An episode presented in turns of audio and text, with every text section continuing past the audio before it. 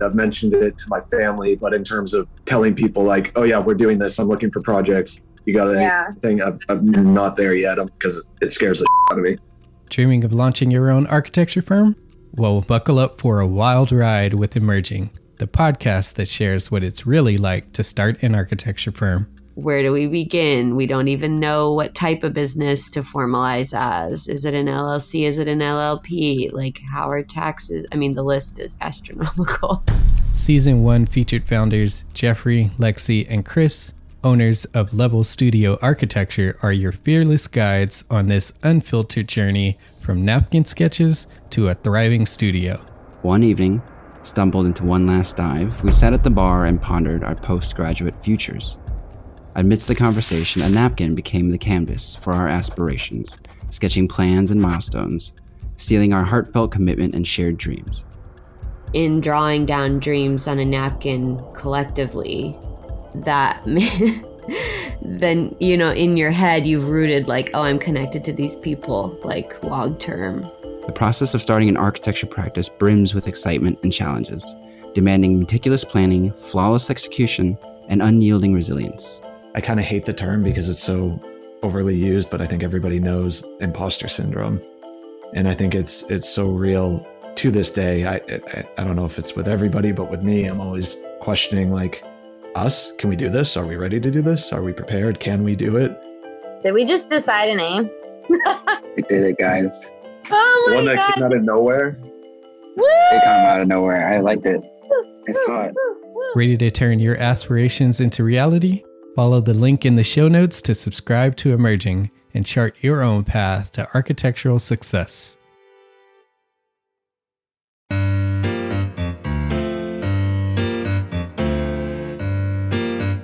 Hello, my name is Demetrius. This is Jason, Hey everyone. and you're listening to Spaces Podcasts Express. Thank you for coming back, everyone. Today we are discussing innovation. Jason, we're gonna uh, run through some this presentation I did some years ago, which turned out pretty well and turned out well for the company that I did the presentation for. But um, so we'll we'll go through this and talk a little bit about kind of each slide and kind of the thought process through each one. And the thought stemmed from I think we're sort of on the cusp of a possible pretty significant slowdown. I think um, coming on the tails of COVID, and there's no better Thanks for time. throwing that out there. Jeez. and uh, and Great. and there's no better time to innovate than when things are slow. Uh, so to start thinking about, you know, how could you look at changing things up? Uh, sorry for the downer this early. Yeah, no, that's that's uh, great. Yeah. So, uh, so we'll go through this uh, slide here, uh, this presentation. So when I started out the presentation, it was about uh, wanted to set the stage and sort of look at other industries because we all talk about how our industry, the building industry, uh, is very slow to innovate and come up with anything new. So just to sort of set set the stage, went through comparing like the automotive industry. I started out with the Ford uh, Model T, a little old boxy thing. Jason, you would probably love to have one, but uh, It's a little old for me, but yeah. then you jump forward very significantly to like the Tesla, driverless cars, vehicle communication uh, between cars. Then you look into medical and biology from the advancement of like penicillin to cloning sheep, bionic limbs, and all of the advancements in the equipment that they use in the industry. And we went to consumer technology. So PC and Mac, Walkman, iPod, smartphones, now virtual reality and augmented mm-hmm. reality devices. And I noticed this when I was watching Back to the Future, sort of right before I did this presentation. And do you remember Back to the Future very much, Jason? You know, parts of it. I, I can't say I was a big aficionado of it. Okay. One of my favorite movies. So in Back to the Future 2, they show Marty McFly, who's the main character. He mm-hmm. comes back to his hometown, and it's in 2015, which is the future for them, and we've already passed that. But when he arrives, you know everything's all futuristic. The clothing that everyone wears, they're on hoverboards, flying cars, and all this other crazy stuff.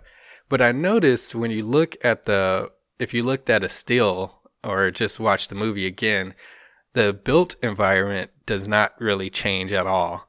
There's hmm. a couple buildings that have some apparatuses that are attached to them, but generally the buildings haven't changed at all. They look very old and dated to when they were originally built, which I thought was very interesting to think about how our buildings very rarely change very much.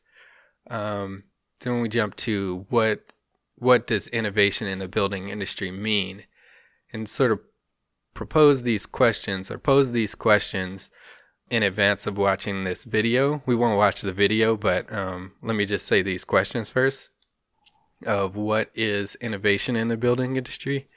Are we being innovative? If not, why? And how do we continue to move the industry forward? So that was sort of the primer to set up the video that we jumped into, which was, um, and I highly recommend everyone check this out. Um, it's by Marc Kushner. It's M A R C K U S H N E R. Uh, he did a TED talk, and that one was called "Why the Buildings of the Future Will Be Shaped by You." Um, it's a really interesting TED talk because he goes into he goes into innovation and how our buildings have innovated over the years. And then he jumps into what is, I think, the most powerful point of the whole thing is the technology that we have at our fingertips now, uh, specifically social media and the immediate response we can get from people that will occupy our buildings. So we put so much time and effort into our projects and nobody ever sees the process. And if we shared the process more through these avenues, we'd get an immediate response and you can adjust and shift directions and push the, the boundaries of what, of what are possible. So that's the ultimate or what I took from it the most. So now jumping back to those questions, uh, I'll put the pressure on you now, Jason. Great. In your mind, um, what is innovation in the building industry? So, meaning like ideally, or what we're actually seeing right now? Uh, I would say let's start with what we're seeing right now. Well, I think the biggest move in any situation has really been um, a lot of the offsite panelized construction, right? Mm-hmm. Um, we're seeing more and more of that from companies like Integra and those types of things. Mm-hmm. And, you know, like I mentioned, I think we've talked about it before in, in weeks past, how much quicker some of these projects have gone together with that and a whole lot more accurately. Um, so I think that's probably one of the biggest innovations I've seen Mm. since, you know, I've been in the industry. Yeah. Um, and I can't really point to too much prior to that other than a few simple things like PEX plumbing as opposed to copper plumbing and stuff. So speed and, and everything else that goes into that. Um, but I think we're going to see, I think what we're seeing right now is that offsite panelized, but then there's going to be more and more of that type of build philosophy, I think is going to start coming through. Yeah. And then I think on the design side, the clear innovation has been, you know, drafting programs. So uh, AutoCAD, Revit, um, all the 3D programs. There's too many to even list. That's probably been the biggest innovation. And it's not much, actually. When you look at what, like, what we actually provide, is that really innovating buildings? No, Can- probably not. Huh? Can it can buildings be innovative? So that goes into that next question of are we being innovative? If not, why? I don't really think so, and I think we've talked about it before. I think there's going to take a little bit of a um, of a generational shift that has to occur 1st Mhm. um, before we start getting into this. I think right now you've got a lot of you know quote unquote industry veterans that are you know still leading the charge right now and are kind of at the tail end of that. Um, and it's been that way for the last probably 30 or 40 years, right? If you think about it from from an age perspective. Um, and I think it takes the next generation to really start pushing these things. I mean, you, you talk to guys like, you know, Puneet that was in there and how they look at things differently and servicing differently and those types of uh, mentalities are what we're going to need to be able to really push innovation, Mhm. right? So, um, and, and the reason B is because it's so, at least in my opinion, is because it's so financially and capital uh, restrictive. hmm You know what I'm saying? The the industry that we're in right now, it's not it's not just like you know um, computers and stuff where somebody can buy it and write a new program and come up with a new idea and go and just program.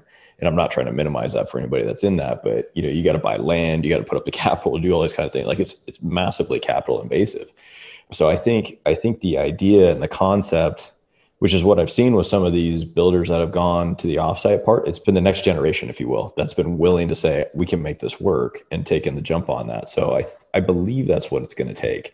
I think we're just a little we're a couple years or maybe a recession away, as you're saying, a recession away from some of those individuals leaving who have been saying, "I'm going to take it, you know, ride one last wave" type of deal, and then I'm out. Yeah. Um, and I and I know a lot of people have said that. Yeah. Um, so at least at least in our area, and then I would only you know naturally assume that that's going to be the case, you know, for for a lot of other places. So I I, I believe that's what's going to happen. Mhm. I, I think we've just been kind of, you know, the old guard has kind of kept that back a little bit.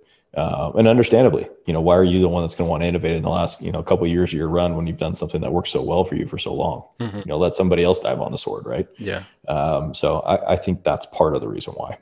Yeah.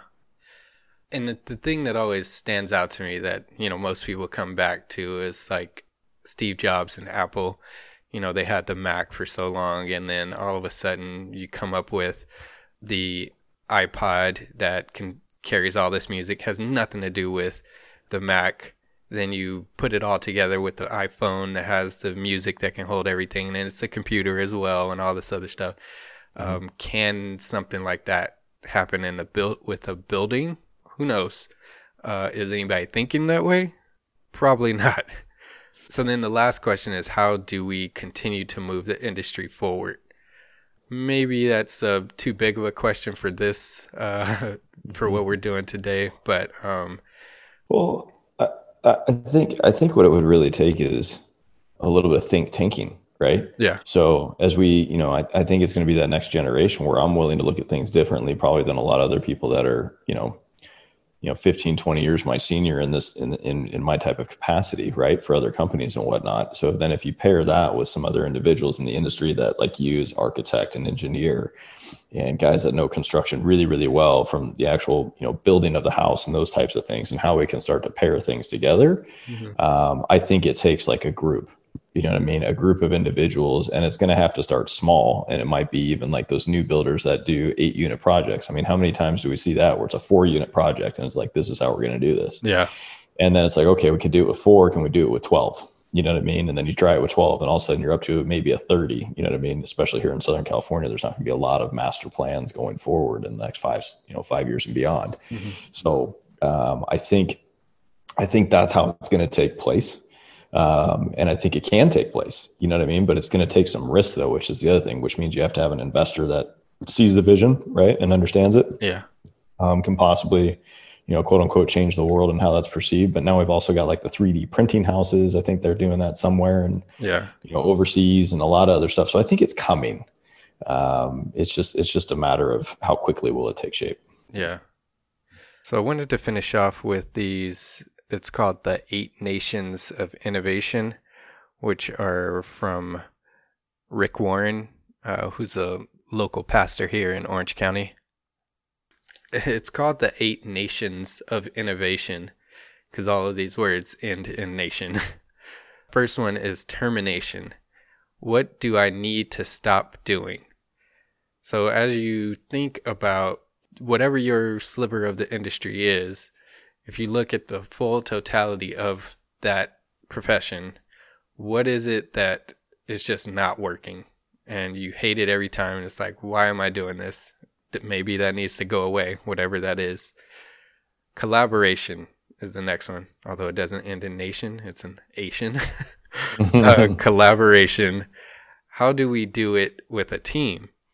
And I thought this one was really fascinating because I've been seeing this recently a lot. There's a lot of big companies that are starting to come together for um, individual projects or campaigns, but some of the ones that um, that I was looking at uh, were GoPro and Red Bull, which seems to just clearly make sense for a campaign with GoPro and its sort of extreme sport connection and Red Bull with its energy and its extreme sport connection. Uh, Starbucks and Spotify and Uber and Spotify. And they partnered to basically create these essentially uh, music ecosystems for Starbucks customers and Uber customers. Hmm.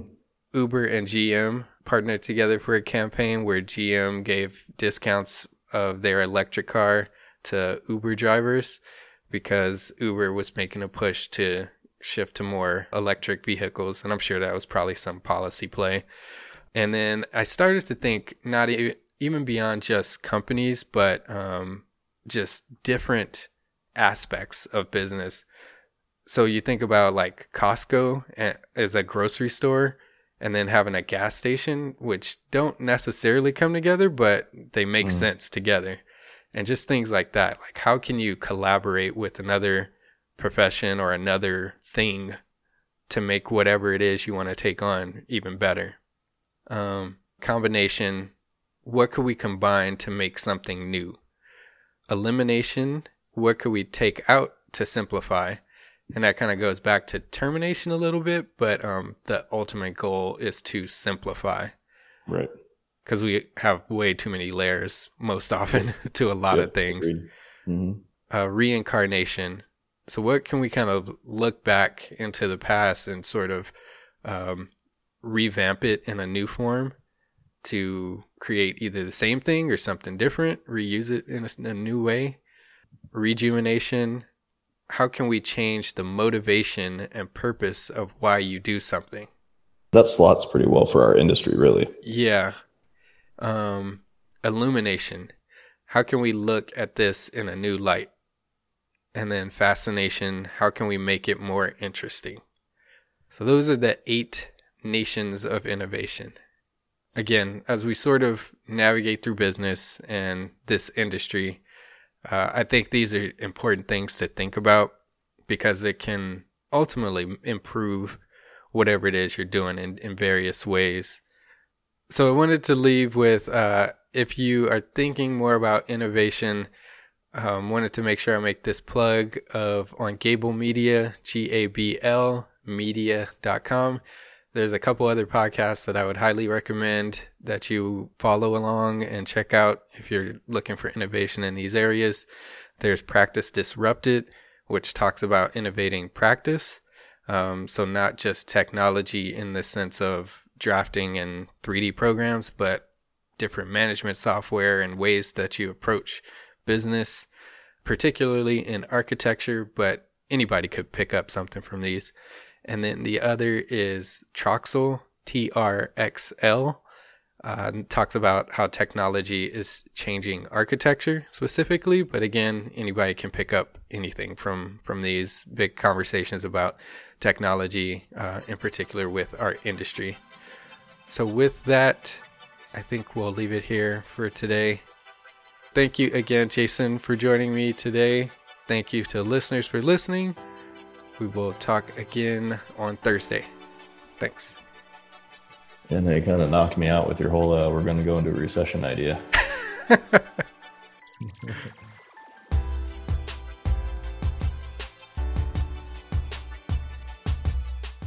This show is part of the Gabl Media Network. You can check out similar content at gablmedia.com.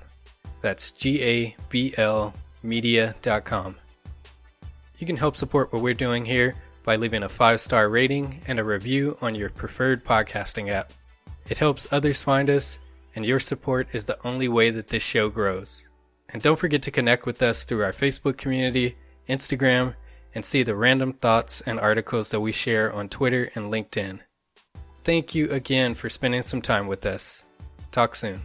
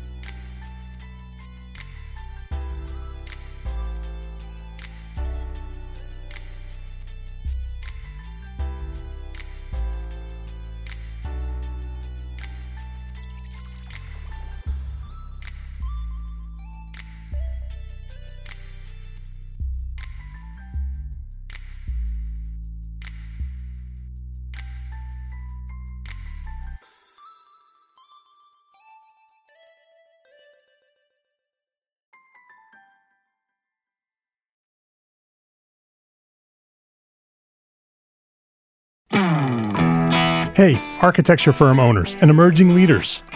Get ready for unparalleled insight into the development of a world class architecture firm and a worldwide organization driving the digital transformation of the design and construction industry. With Build Smart, the podcast that's changing how our profession operates.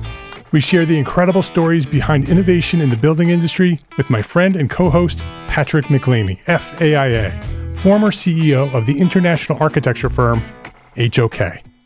You know, Yamasaki's office or firm lasted during his lifetime. And when he passed away, I think that was the end of the Yamasaki office. Hellmuth did not want that. He wanted a firm that would live out and grow beyond the founders. In season one, discover the untold stories behind HOK's meteoric rise from 150 employees in St. Louis to a powerhouse with over 1,900 staff members and 27 offices worldwide. You know, they weren't as polite as the Kojima people. That was just boom. And anytime you have a creditor, whether it's Kojima or the bank, that wants their money, unless you can raise money someplace else, you are out of business. Bankrupt. Bankrupt. And hold on tight for season two, where Patrick takes us on a new adventure as chairman of Building Smart International, shaping the future of digital transformation in the design, construction, and operation of built assets. Ian Howell, Ken Harold, and I, Ken was my technical representative from HOK. The three of us took a tour of Europe of five cities in five days. Very busy time. Simply follow the link in the show notes to subscribe to Build Smart now and uncover lessons that will transform you and your architecture firm.